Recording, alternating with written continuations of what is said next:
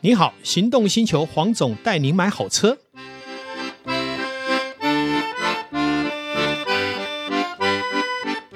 我是黄总，大家好。上次哈、我们有邀请我们的那个电商咖啡达人黄志祥呢，来聊了有咖啡这件事情哦。其实也有很多人在反映说，啊，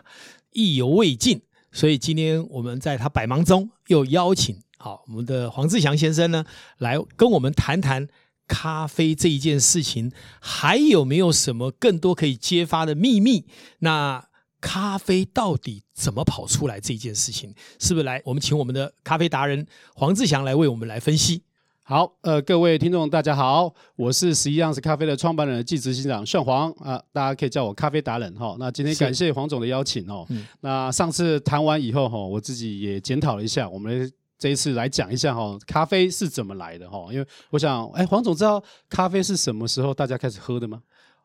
哦，这个我就没有追根究底，我只知道我认知啊，咖啡其实是水果的一种。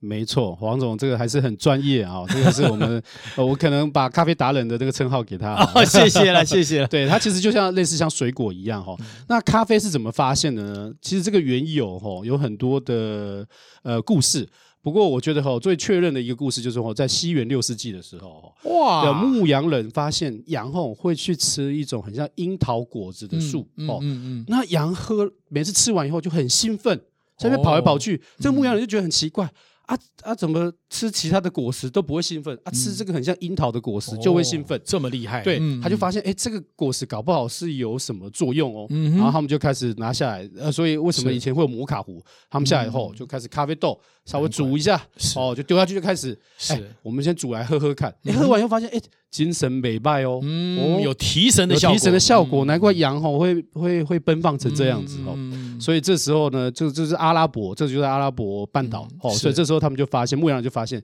其实咖啡这个东西有提神的效果。嗯哼，哦，不过那时候咖啡还是没有大量的生产，大量的生产跟种植要在西元前一千年，差不多是就是在西元一千年的嗯差不时候，多三千年前啊了。对，哎，没有没有没有，就是西元前呃啊西西啊，对不起，差不多吧是三西元西元是一千年，对不起啊西元1000啊对，西元啊前，OK，一千年 OK，前啊，不好意思，啊不是西元前三千，是对，因为刚好六世纪嘛，嗯所以是刚好是六世纪六百年，西元嗯六百啊年，所以 OK 是西元一千年的时候，嗯哼，这时候呃，因为那时候的咖啡都是从所谓的也门嗯，摩卡港。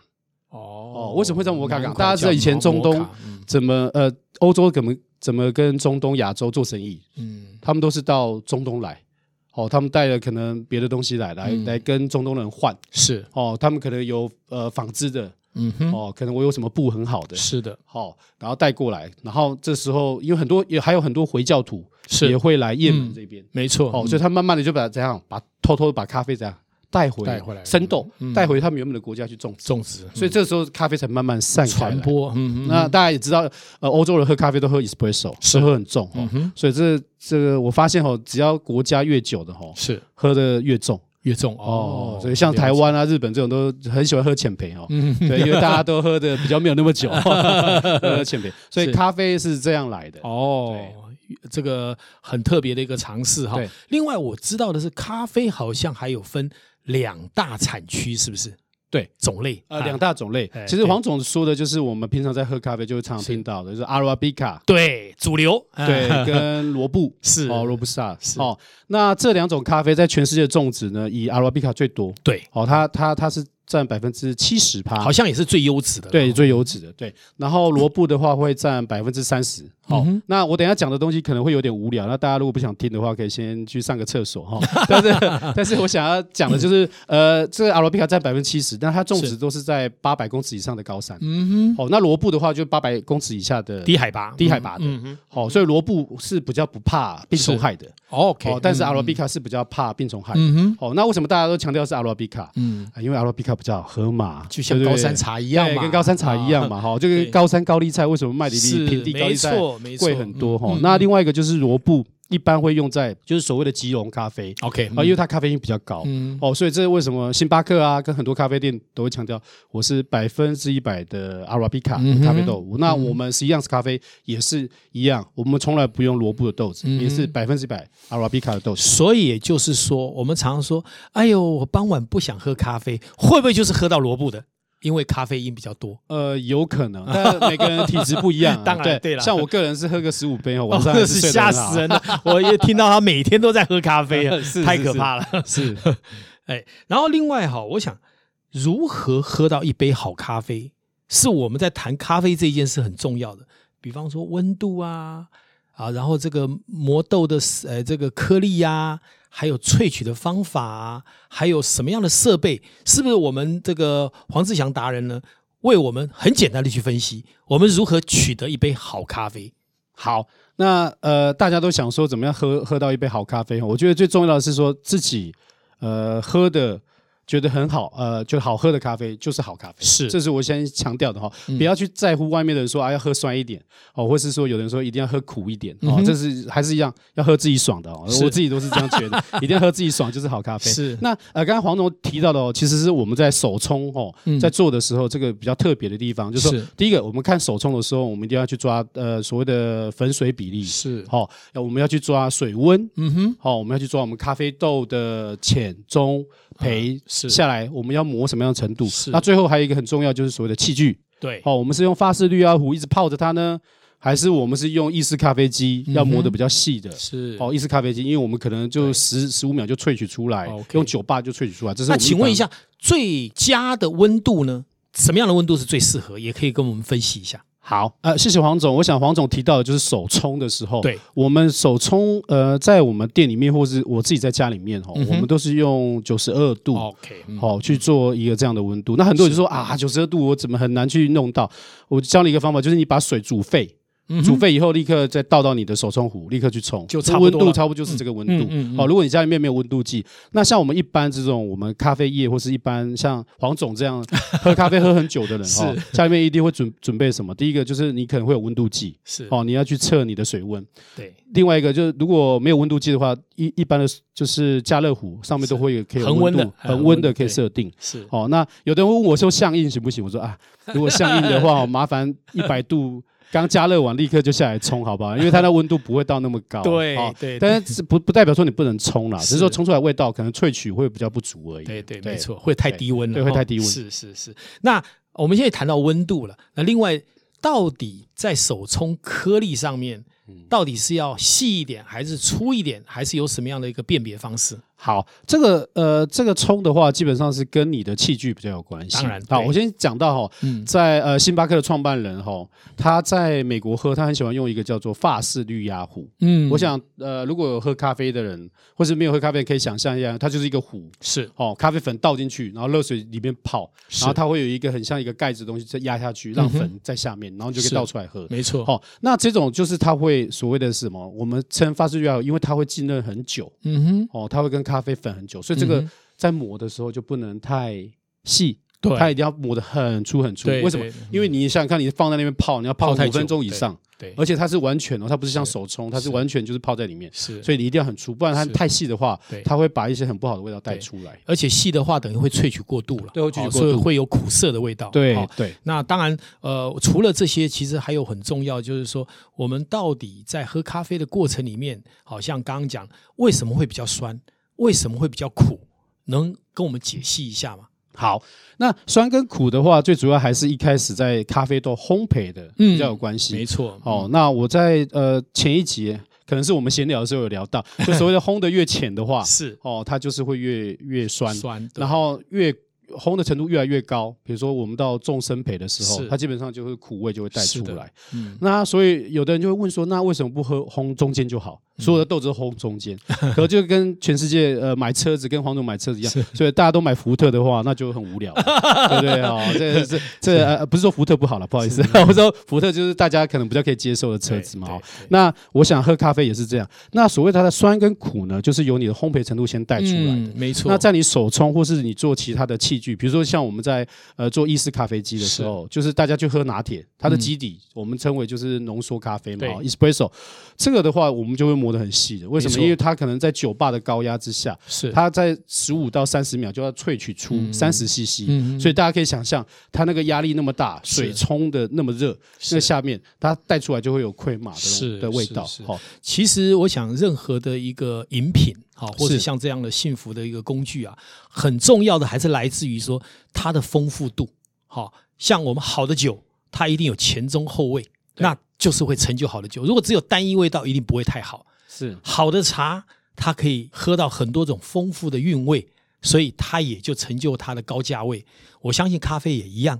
好，以咖啡来讲，我所认知的，如果像我们现在平常习惯喝到很生培的，好很重口味的，当然那不是不行，但是其实它就不丰富了嘛。是但如果我们能喝到什么，前面带一点甘苦的香味，但是中味呢带出果酸，甚至于花香，那是不是它就丰富了？那这样的咖啡就是一杯说实在的，一个进阶的好咖啡。对这也就是为什么像。我们的志祥兄也越喝越酸了哈，当然不要说酸到那真的是全部都是果酸。 但话又说回来，其实我所知道的是，当我们浅焙而且带果酸，其实也是什么吃到足够的维生素。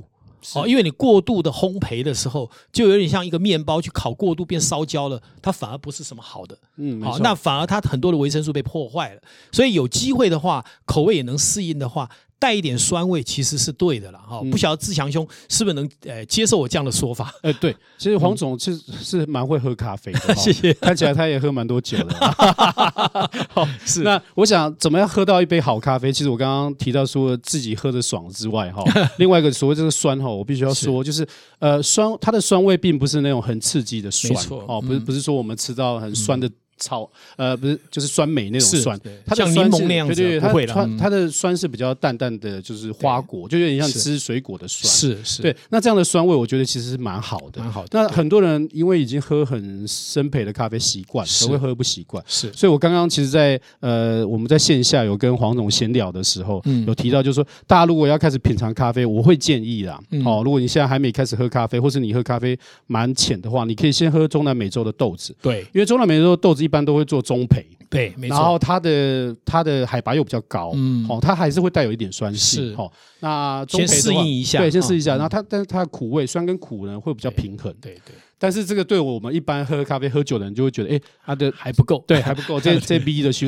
太太淡了一点，太淡了一点哦，这啊有点像在吃东西的时候，我们已经吃到比较重咸的，是啊，是啊，是啊。是其实就我来看哈，呃，我们平常哈，其实都应该要多摄取一些水果。对，可是呢，因为我们有时候你知道水果还要切啊，还要找啊，很麻烦。像我每天就是喝一杯浅焙的咖啡，不就是喝一杯果汁吗？所以你会有什么？会有一种在所谓的呃豪华的酒宴以后呢，酒池肉林当中呢，得到了一股清新感。对，也会有一种赎罪感，你知道吗？所以我说，咖啡是为幸福，不纯粹只是它带给你快乐，它对我们的身体也是一种赎罪的方式。错谁说不能多喝一杯水果呢？喝一杯果汁呢？好，这也是我 在这个部分的想法啊。另外哈，我想最后哈，我们知道，呃，我们志祥兄呢，从这个咖啡的实体店面转到到电商，是好，那我想听听看他对咖啡电商的未来以及愿景还有什么想法，也可以提供一些想要进入这个产业里面